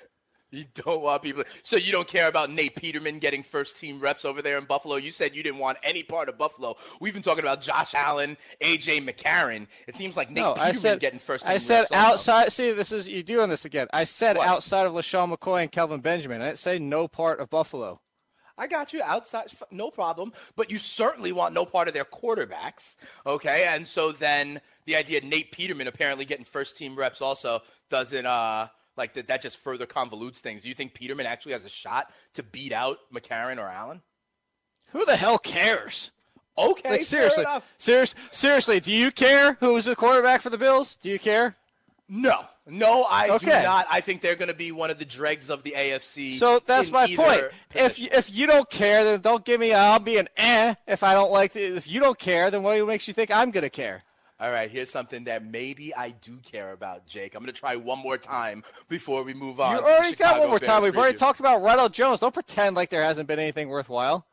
I talked about Ronald Jones. I did. I brought up D'Onta Foreman. Do you care at all about Michael Gallup having a potentially quote unquote good rapport with Dak? I think this was, listen, the only reason I think this is interesting is I think this is a backhanded shot at Dez not having good rapport with his wide receivers. And so they're like, oh, it's kind of like, remember how Jarvis Landry was like, oh, I love the quarterback play that I now have, almost as a backhanded uh, comment towards Ryan Tannehill. Do you think that the quote unquote good rapport of Gallup and Dak is a backhanded shot Dez not being able to uh, play nice in the sandbox? No, I just think it's real about his talent, but he's still a raw player. I don't expect he's not going to. He's not going to be the number one option for this team come week one. He's not going to leapfrog Allen Hurns. The fact is, there's a good chance Hurns misses time. Terrence Williams should get pushed aside.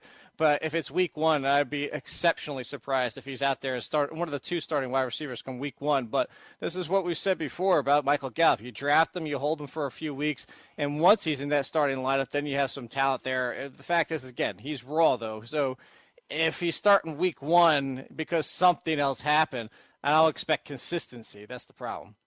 Fair enough. You know, it, it's very hard, as, as we talk about all the time, Jake, for rookie wide receivers, you know, to kind of uh, get off that way. But I guess this is a better sign than the alternative. All right, Jake, let's move on. We're talking Chicago Bears. Remember, we previewed a bunch of the NFC North teams uh, last week. The Bears are the one team we did not get to. If you want to hear our Packers, our Vikings, or our Lions preview, just, you know, subscribe to Roto Experts in the morning on the podcast version, you know, wherever you get your podcast, you'll be able to go back and get our kind of our diamonds, our fugazis, our bold predictions, our calls on the over/under season win total. But we keep it going with the Chicago Bears.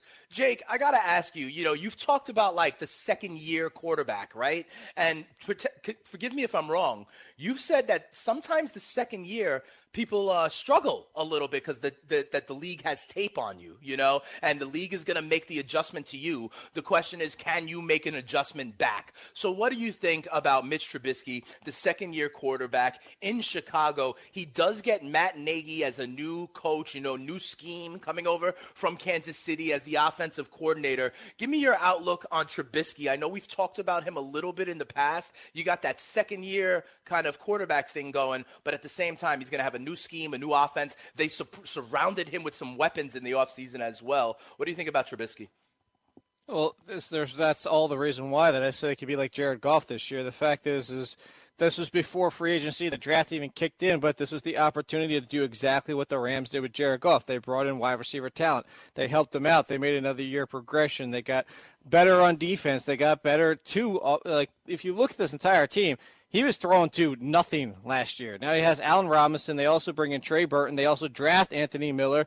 They've got multitude of weapons Tyler now. Gabriel like, as well? compared to before, yeah, eh, Tyler Gabriel's fine, but you know, compared to last year, they have ten times the weapons they did because they again they really had nothing last year. Like the fact that you can say who cares about Kevin White at this point is good for the team because last year you were hoping to get Kevin White And again, he failed to get on the field. This year, even if he gets on the field, it's kind of like, yeah, whatever. We don't care anymore because they have all these options.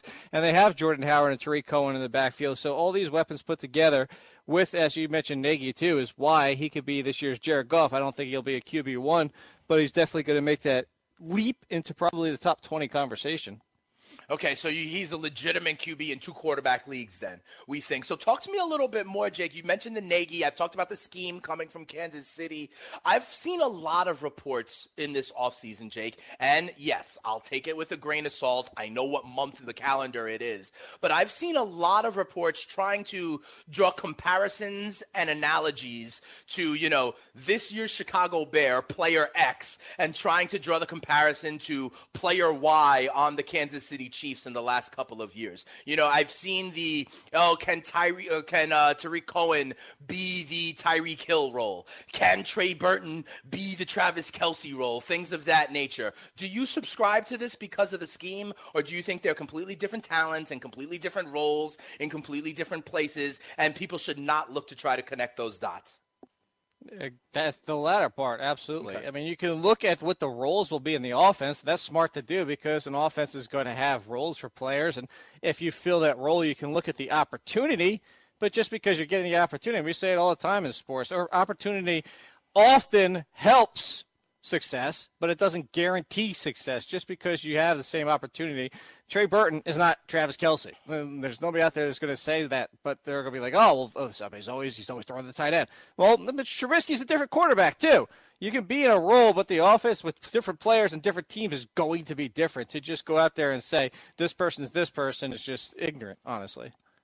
Fair enough. You know, I'm not saying this person is this person, but I do look at skill and opportunity, and I do think there is something to be said for knowing the scheme and knowing the opportunities that take place within that scheme. I think those are fair kind of leaps of logic to take, but to just say Trey Burton is Travis Kelce would, I think, be taking it a little too far. That notwithstanding, Jake, that is in fact my bold prediction for the Chicago Bears. No, I don't think he's a Travis Kelce, but I do think Trey Burton can return back end tight end one value. I can see him being tight end 10, 11, or 12. And here's why, Jake. The only other piece besides, yes, the size, skill, speed, kind of wanting to be Kelce in the Nagy role. The other thing I do with things like this, and tell me if I'm crazy, Jake, and you know, you you don't hesitate to tell me that if that is the case. And I appreciate that. That's why we put the fun in functional sports radio here on Roto Experts in the Morning on the award-winning fantasy Sports Radio Network. But here's what I also think about Burton, Jake. They spent money for him, okay? 4 years, 32 million as a free agent. To me, that makes it a little bit deeper because Nagy was like, "I want this guy to play this kind of role." They went out and got Trey Burton. So that's my bold prediction that he returns back end tight end one numbers. And I think that the fact that they invested 4 for 32 in him signals to you that the organization has designs for him. Call me crazy, Jake. No, but I'll call you crazy and overrating the money because we've done this before. We do it all the time. Just because somebody gets money doesn't guarantee success. Uh, you can look at the fact that Latavius Murray is a perfect example, and we've already mm. had the conversation about the Browns. And it doesn't matter just because you got money that the year all of a sudden going to be a great player. So I, I don't think that's the right logic to have with it. But you know, I, I don't disagree with the Burton part. I'd say because uh, I mean I don't want to get you. You'll have to look at the exclusive edge package. We've given too many away. You have to look there for the bold prediction. Ooh, you can't. You're not making bold predictions here on Roto Experts anymore. You got to find out.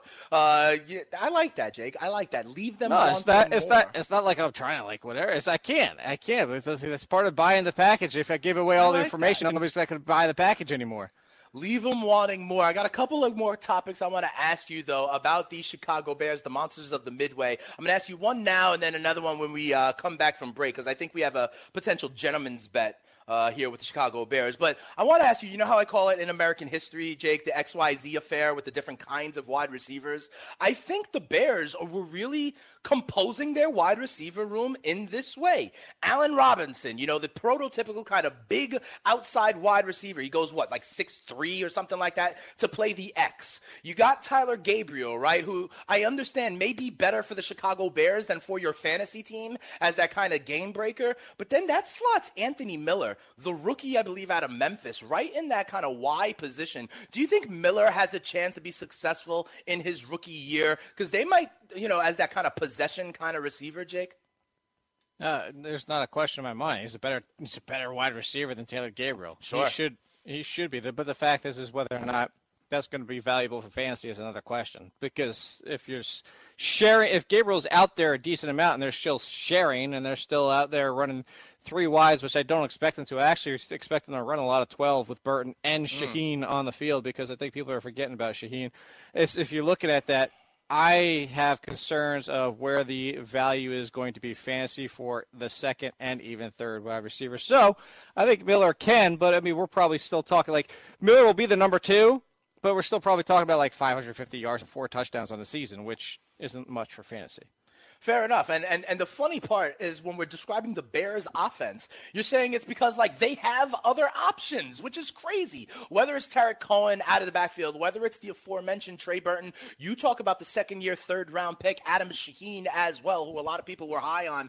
Jake, it's crazy that when we're talking about the Chicago Bears offense, we're talking about a team now that has a bunch of different options, so much so that a kid like Anthony Miller may not, you know, uh, be able to pop in his rookie rookie year. When was the last time the Chicago Bears, you know, had wide receivers that we could talk about in this way? They really went out and supported kind of Mitch Trubisky in the offseason. I also I want to ask you about Tarik Cohen, and then I want to ask you about Jordan Howard, Jake, because I think we are going. I've we've talked about this before. I believe we differ on Jordan Howard, and you know you don't have to reveal anything from the premium ranks, but I want to find the landing spot for us to make a little bit of a gentleman's bet on Jordan Howard. We're going to do that after the break. Before the break, real quick, Tarik Cohen popped off in week one, won people millionaires, millions in daily fantasy, that sort of thing. Then was kind of hit or miss. There were games where he didn't do jack and other games where he popped off. Are you expecting the same kind of hot and cold streaky play out of Tarik Cohen this year?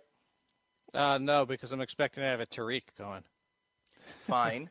Um, I actually, I, have been, I had people correct nope, me. You're wrong. You're wrong. Everybody's wrong. Okay. Hey, everybody's wrong. His mom says Tariq. That's all that matters. I would love His it to be Tariq.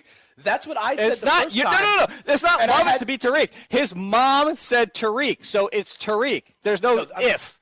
There's no. But I'm if. saying the reason I would love it is because Tariq is the natural way I would pronounce it. So I can, instead of having to think about it all the time, I can just go with my natural pronunciation. That's why I love it, Jake. So I don't have to go through the extra step of considering it. So you should, whoever Cohen, you're talking to, you need to stop listening to tell you how to pronounce things. They, they don't know how to pronounce names. My, uh, well, take that up with our guy, the king of fantasy, Scott Engel. But you think Tarik Cohen then is going to still be streaky, correct?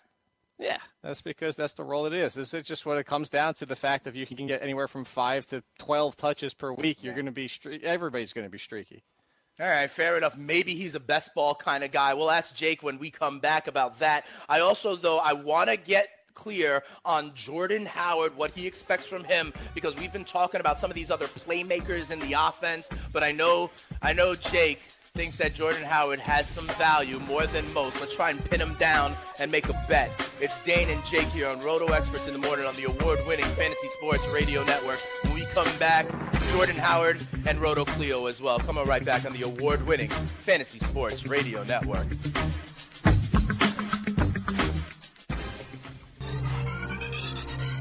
Did you know that you can listen to this show live on the award winning Fantasy Sports Radio Network? Listen on the iHeartRadio app, the TuneIn Radio app, or download the Fantasy Sports Radio Network app. The Fantasy Sports Radio Network is the only totally free 24 7, 365 fantasy sports network of its kind without a subscription. Check out YouTube Live on the Fantasy Sports Network YouTube page and participate in the programming there, where you can ask questions, discuss the topics with other fantasy enthusiasts, or tell everyone that you disagree. Call into your favorite show and ask your question. The number is 844 84 FNTSY. That's 844 843 6879. The Fantasy Sports Radio Network, your free fantasy source 24 hours a day.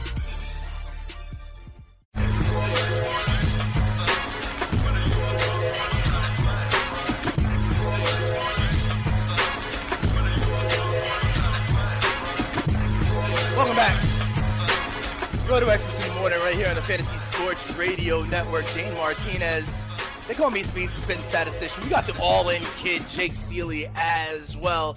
Jake, I was teasing it before we went to break that I think we differ on Jordan Howard, just in some of the kind of conversations we've had before. I know that you you know, I kind of always push this angle on you. The idea that the pie is the pie, right? There's 100% of the pie. And that when they get other guys, as the Bears did with Burton, AR 15, Tyler Gabriel, um, drafting Miller, that, you know, those people eat into the share of the pie that other people had. You, I think, feel free to correct me if I'm wrong. I know you will. You think that you know Jordan Howard is going to sustain his value and that was actually better than most people think kind of returning you know solid RB2 numbers moving forward. All these other impacts the new scheme of Nagy getting AR15 Taylor Gabriel signing Trey Burton drafting Anthony Miller you know do obviously Cohen in the backfield as well. I hear his first name is pronounced Tariq.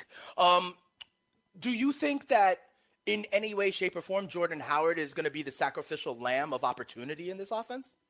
No, not at all. Not even in the least. The fact okay, is, tell me why. I was going to. Is the fact is the it's the same team as last year, just with better talent, and it just makes the offense better. This is the same discussion we keep having for everybody out there that always assumes, oh, you know, this guy's got this or this guy's got whatever.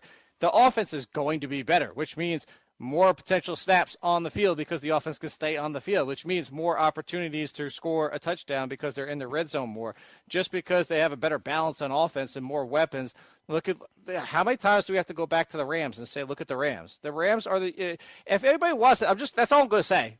From now on, I'm just going to say, "Go look at the 2017 Rams." That's just the answer. answers because everybody's like, "Well, they had Brandin Cooks and Sammy Watkins, and then they drafted Cooper Kupp, and they drafted Josh Reynolds and Todd Gurley." Well, what's going to happen to Todd Gurley? What's going to happen to Sammy Watkins and like the fact that he's the number three and you blah go look at the Rams. Everybody did better. Everybody had a good year. That's just what happens. Is everybody's going to be fine. Jordan Howard was number 10 last mm. year, 1,100 yards and nine rushing touchdowns. Did he do much receiving? No, that's not going to change. But he's still going to rush for over 1,000 yards and multiple touchdowns, a good amount of touchdowns. Right. Yep, he's going to do exact the same thing again.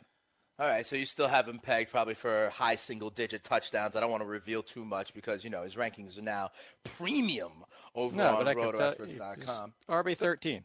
He's RB 13. Okay. So I think he's going to do worse. Okay, I think he's going to do worse. I do believe that there will be some uh, growing pains with all these new guys coming in. How?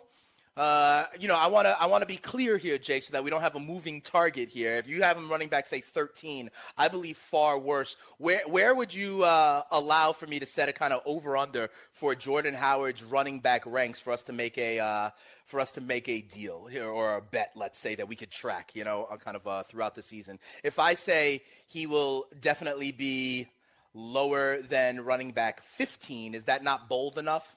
For no. us to make a bet. Okay, fine, fine. That's why I'm trying to I'm trying to find the level. And you know, in any negotiation, this, Jake, this you have to start points. high. I know, but in any negotiation, you have to start and then find the middle ground. Where do you think would be an interesting bet?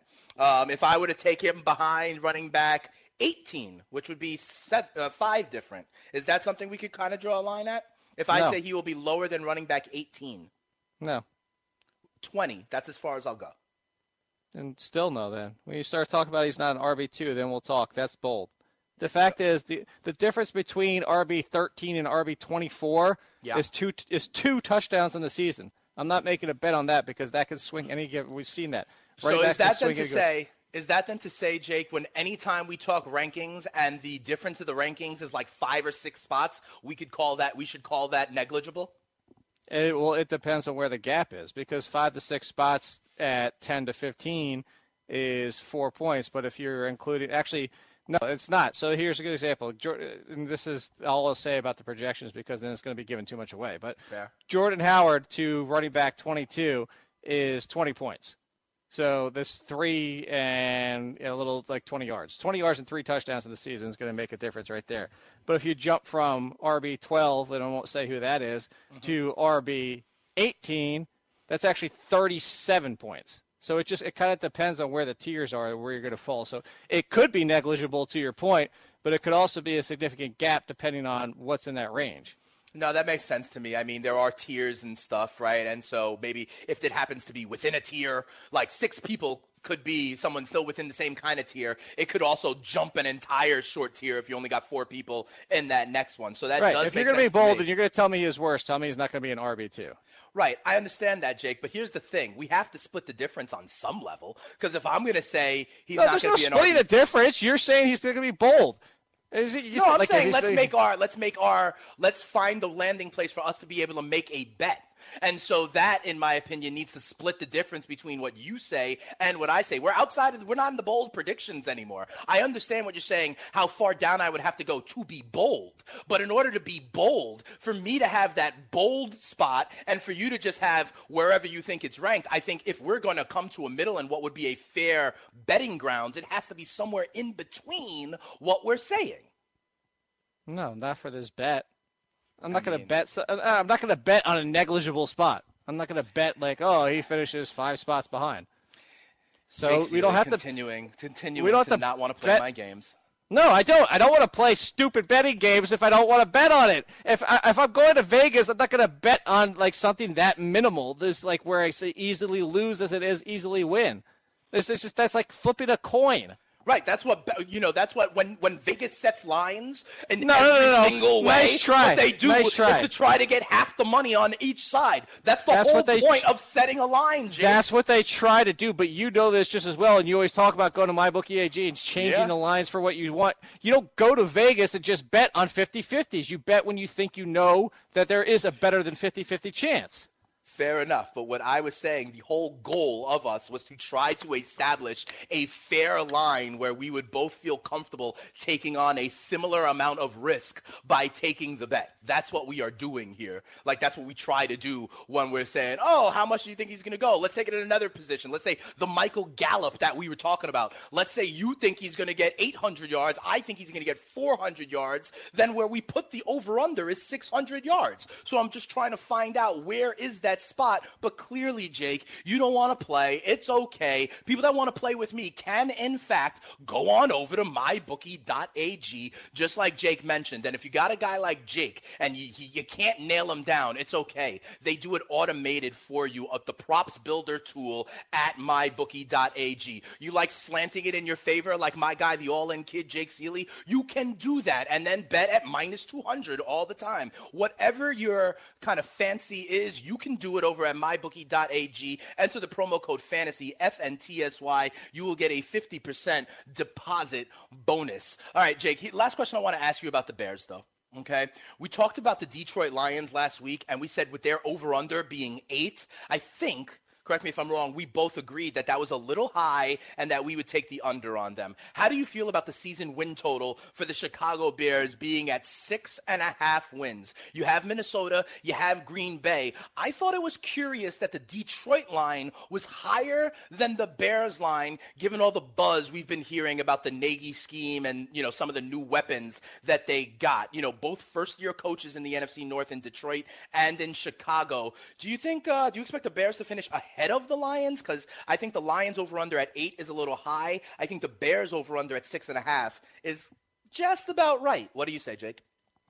No, I actually could easily see the Lions being the worst team in this conference, but Right. yeah, uh, at the division, honestly.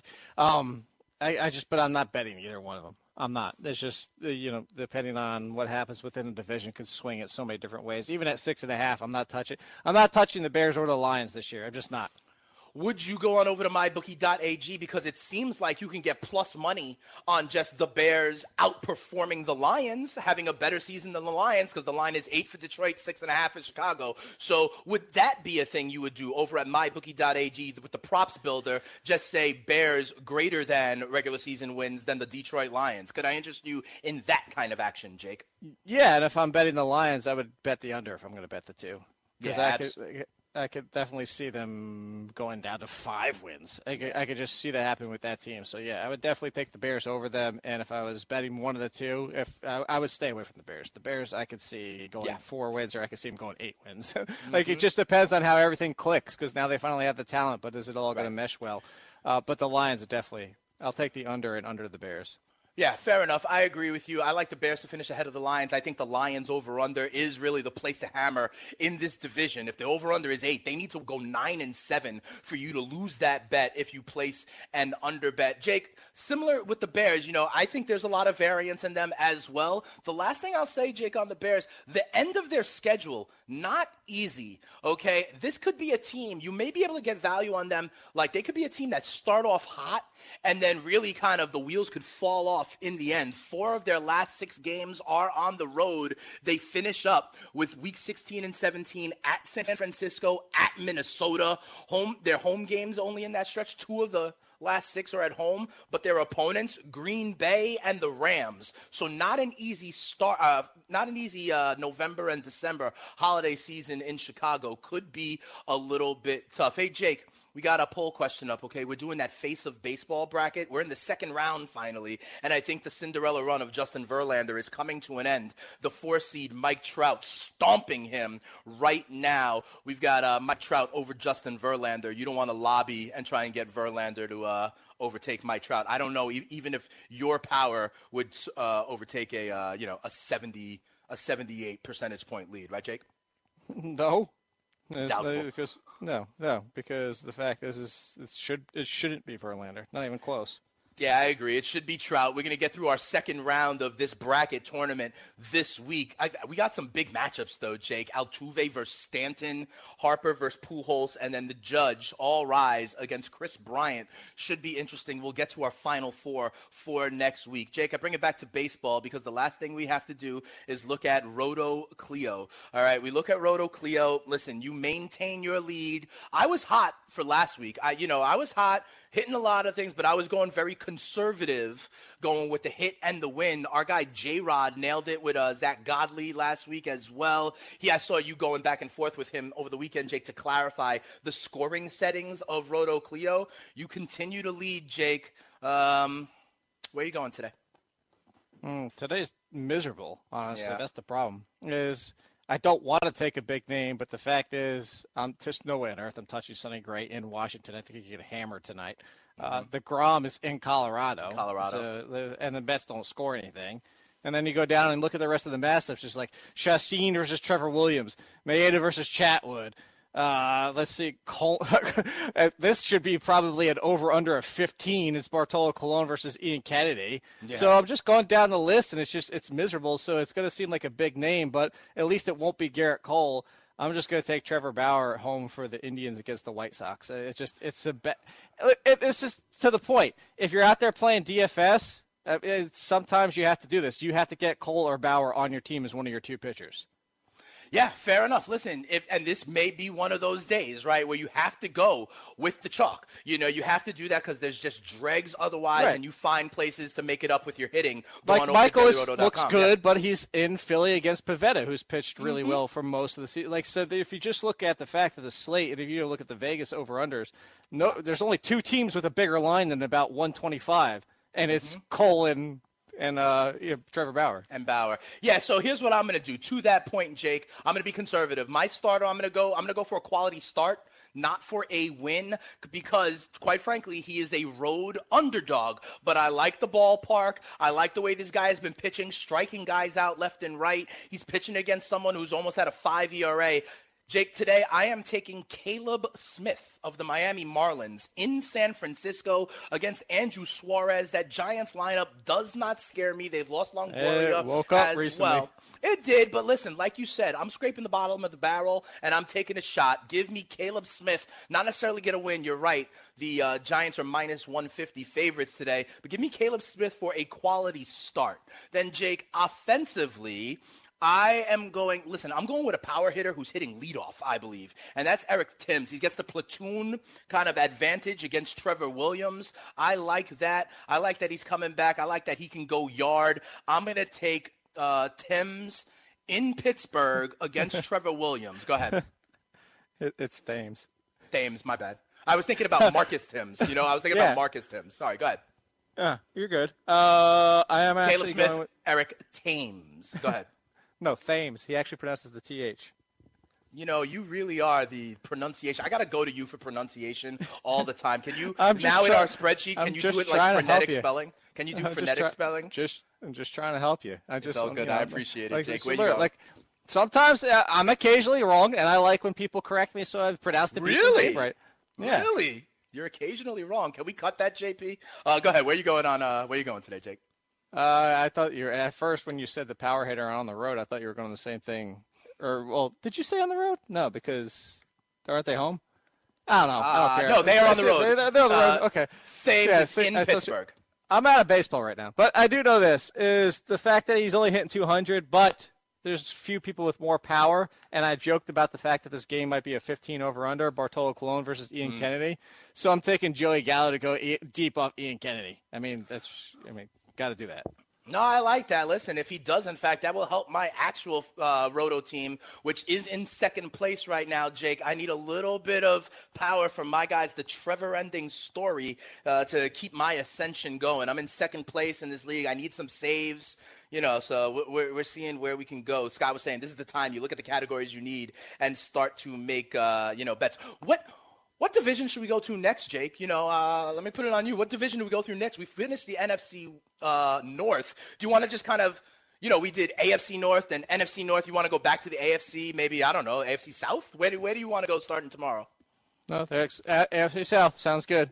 All right, fair You enough. made, We'll, you made it easy. We'll start with the AFC South tomorrow. We will keep it locked. Listen, Carton and Friends is up next on the Fantasy Sports Radio Network.